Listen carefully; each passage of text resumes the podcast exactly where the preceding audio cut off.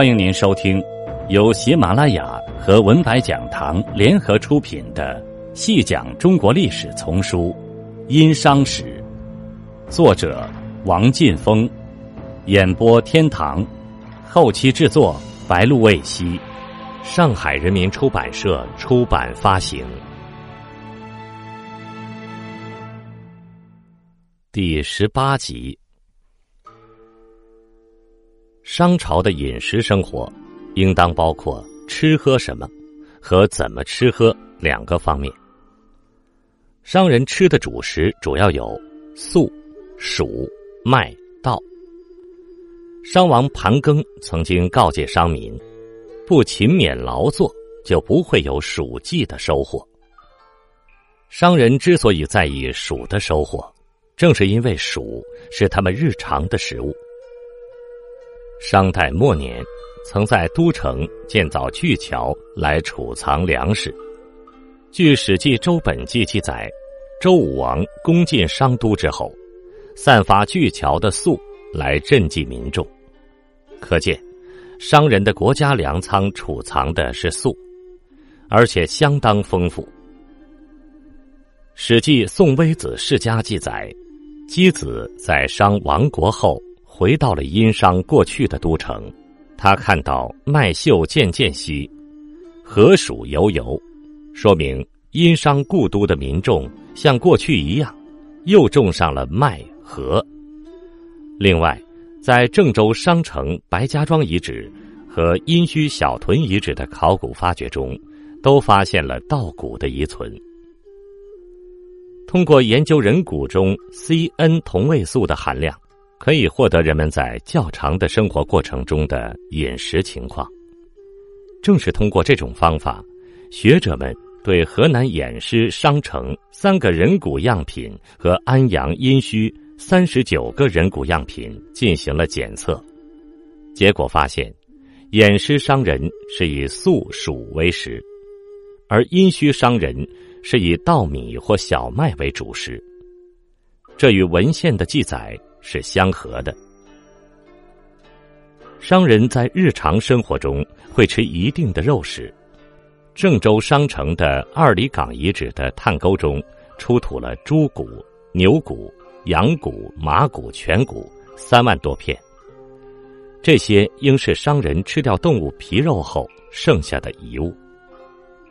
河北藁城台西的商代中期墓葬中，很多都随葬有动物。以狗为主，其次是猪腿，再次是羊。这些食物一般都放在墓主人头部的陶器里。安阳殷墟的一些上层平民墓，每每随葬牛腿、羊腿和鱼。这些考古证据都说明，商人上层社会已是肉食者。商人除了食用家畜、家禽。也食用一些野生动物的肉。甲骨文中有很多田猎的卜辞，商人在打猎中捕获的野生动物，后来绝大多数都被吃掉了。合集一零一九七记载：以未卜，王受禽，允获虎二、四一、鹿十二、豕二、泥百二十七、豹二。兔二十三，雉二十七，一月。商王在一月乙未这天的打猎收获甚是丰富，捕获了八种一百九十六只野生动物。这些野生动物最终应该是被吃掉了。殷商时期的民众有时还会吃鱼类的水产品，上文已经指出。有的殷墟墓葬中就随葬鱼肉。湖北沙市周梁玉桥商代遗址出土了很多后来检测为鲤鱼、青鱼、鲶鱼和桂鱼的鱼骨，应是当时人们吃后遗留下来的。商王武丁时期有捕鱼官使的设置，他们会受王命去捕鱼，如合集二五八记载，以未捕。真，始获鱼，十二月，允获十二。鱼是一种鱼，这条卜辞中使兽亡命捕鱼，结果捕获了十二条。安阳殷墟小屯的考古发掘中，还发现陶罐里储藏有鸡蛋，反映当时的一些人已经食用鸡蛋。酒是商人非常重要的一种饮品，商人非常重视祭祀，他们向神灵祷告的时候，往往要用酒，如酒上甲、酒四方，酒应该是用酒举行的一种祭祀仪式。这两条卜辞意为用酒向上甲、四方祈祷。商末贵族喜爱喝酒，达到了惊人的地步。《史记·殷本纪》记载，商纣以酒为池，悬肉为邻，使男女裸相逐其间，为长夜之饮，反映他嗜酒极甚。不仅如此，殷商的贵族都沉湎于酒。商纣的兄长微子曾对朝臣沉酗于酒大加谴责。从《尚书酒告》的记载和大禹鼎铭文来看。周人认为商朝灭亡的一个重要原因就是，商朝王畿内的官员和地方方国的官员都沉湎于酒。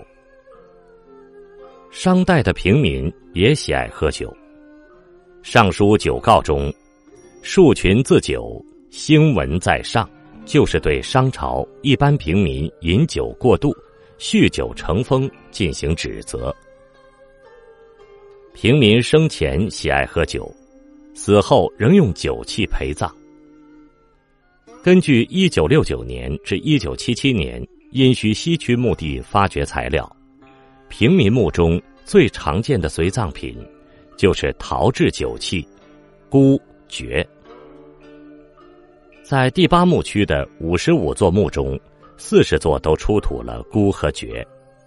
贵族随葬品不少是青铜器。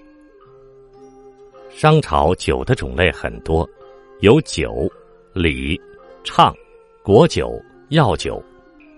酒是由粟酿造，是社会上流通最广的一种酒。《说文》记载：“礼，酒一粟属也。”徐浩注：“谓质薄。”可见礼是一粟而成的米酒，度数较低，如同甜酒。有的礼是用树芽过滤过的，商人称为树。唱是用黍酿造，属于高档酒，多数为商朝贵族所用，很多用于祭祀等重要场合。唱因为经常用青铜器有盛装，所以商代的甲骨金文中没以多少有来计量，如唱六酉。唱又分为两种，一种专用黍酿造，不加入郁金香，称为巨唱；另一种加入郁金香来酿造，尤其贵重，称为玉唱。果酒是营养酒或滋补酒。河北藁城台西商代中期遗址的酿酒作坊内，出土了很多陶人、枣核等，应是酿造果酒的原料。《礼记·曲礼上》提到，在生病的时候，可以拌肉喝一种酒，这种酒就是药酒。藁城台西商代的酿酒作坊里出土有成罐的草木樨和大麻籽，应当就是酿造药酒的原料。商人饮酒如此兴盛，酒的品种又那样之多，与当时酿酒业的发达是分不开的。新石器时代，酒就已经出现。据世本记载，夏代的杜康、夷狄、太康会造酒，商代的造酒技术在前人的基础上继续发展。在《尚书说命下》中，商王武丁提到用酒曲发酵酿酒，这样酒的产量和质量都大大提高了。商代的很多地方都有酿酒作坊，如商代王都。商王朝建立后，随着青铜铸造技术的发展，青铜酒器的种类大大增加，出现了钴、钾、锭、汞、铀、钚、制、方乙等新的器类。这一辉煌的实用兼艺术创作，充分体现了制造者卓越的智慧和精湛的技艺，在人类工艺史上放射出绚丽的色彩。由于商纣王喜爱饮酒，商代的青铜酒器显得越发精致。商代的青铜酒器在种类上大致可分盛酒器、饮酒器、温酒器。二十世纪五十年代，考古工作者在郑州商城东南郊二里岗发掘了很多的大口尊，这些尊的内部都沾有白色水锈沉状垫物，学者推测，这处遗址与酿酒有关。地方也有酿酒作坊。河北藁城台西商代中期遗址发现了一处酿酒作坊，位于一些大型贵族居宅的北部，面积近五十平方米。屋内摆放了四十六件陶器，陶器内发现了很多白色水垢沉状垫物，科学家通过检测确定。这些是酿酒用的酒曲，其中有四件大口罐，内分别装有桃仁、李胡、枣、草木樨和大麻籽，应都是酿酒的原料。酒之外，商人应还有其他的饮品。《诗经·七月》记载：“二之日凿冰冲冲，三之日纳于陵阴。”意为腊月里凿冰。发出冲冲的声音，正月里送进冰窖储藏起来。他们储藏冰块，应是为了在夏日制作冷饮，这是周代人生活的反应。但我们相信商人也有此项技术，因而可以在炎热夏日吃上冰凉的饮品。关于怎么吃喝，主要就是指对食物进行烹饪。商人对于薯、粟、麦、稻类的粮食作物，主要采取水煮和气蒸的烹煮方法。眼是一种炊具，上部是蒸食物的甑，下部是煮水的沥。三连铜眼出土于河南安阳殷墟妇好墓，为一套阴带巨型吹蒸器，此器可同时蒸煮三种食物。当时水煮的器物主要是沥，沥上有容器，可以放入粮食并加水；沥下通常有三足，可以通气烧火。气蒸的器物有眼。殷墟妇好墓曾出土两套青铜眼，是高档气蒸礼器。对于肉食类的食品，商人在煮蒸的基础上。增加调味的技巧来烹饪。商代有些人已经有了很高超的烹饪技术。根据墨子、尚贤等文献记载，商汤的重要辅臣伊尹就曾担任庖厨。他以滋味说汤，至于王道，即用烧菜来打比方，向商汤说明治国的道理。终于被商汤委以重任。《吕氏春秋·本味》记录了伊尹以滋味说汤的具体内容，大致有去除腥臊、掌握烹煮、善于调理几项。当时的庖厨对于怎样做出美味的佳肴，已经有了很具体的办法。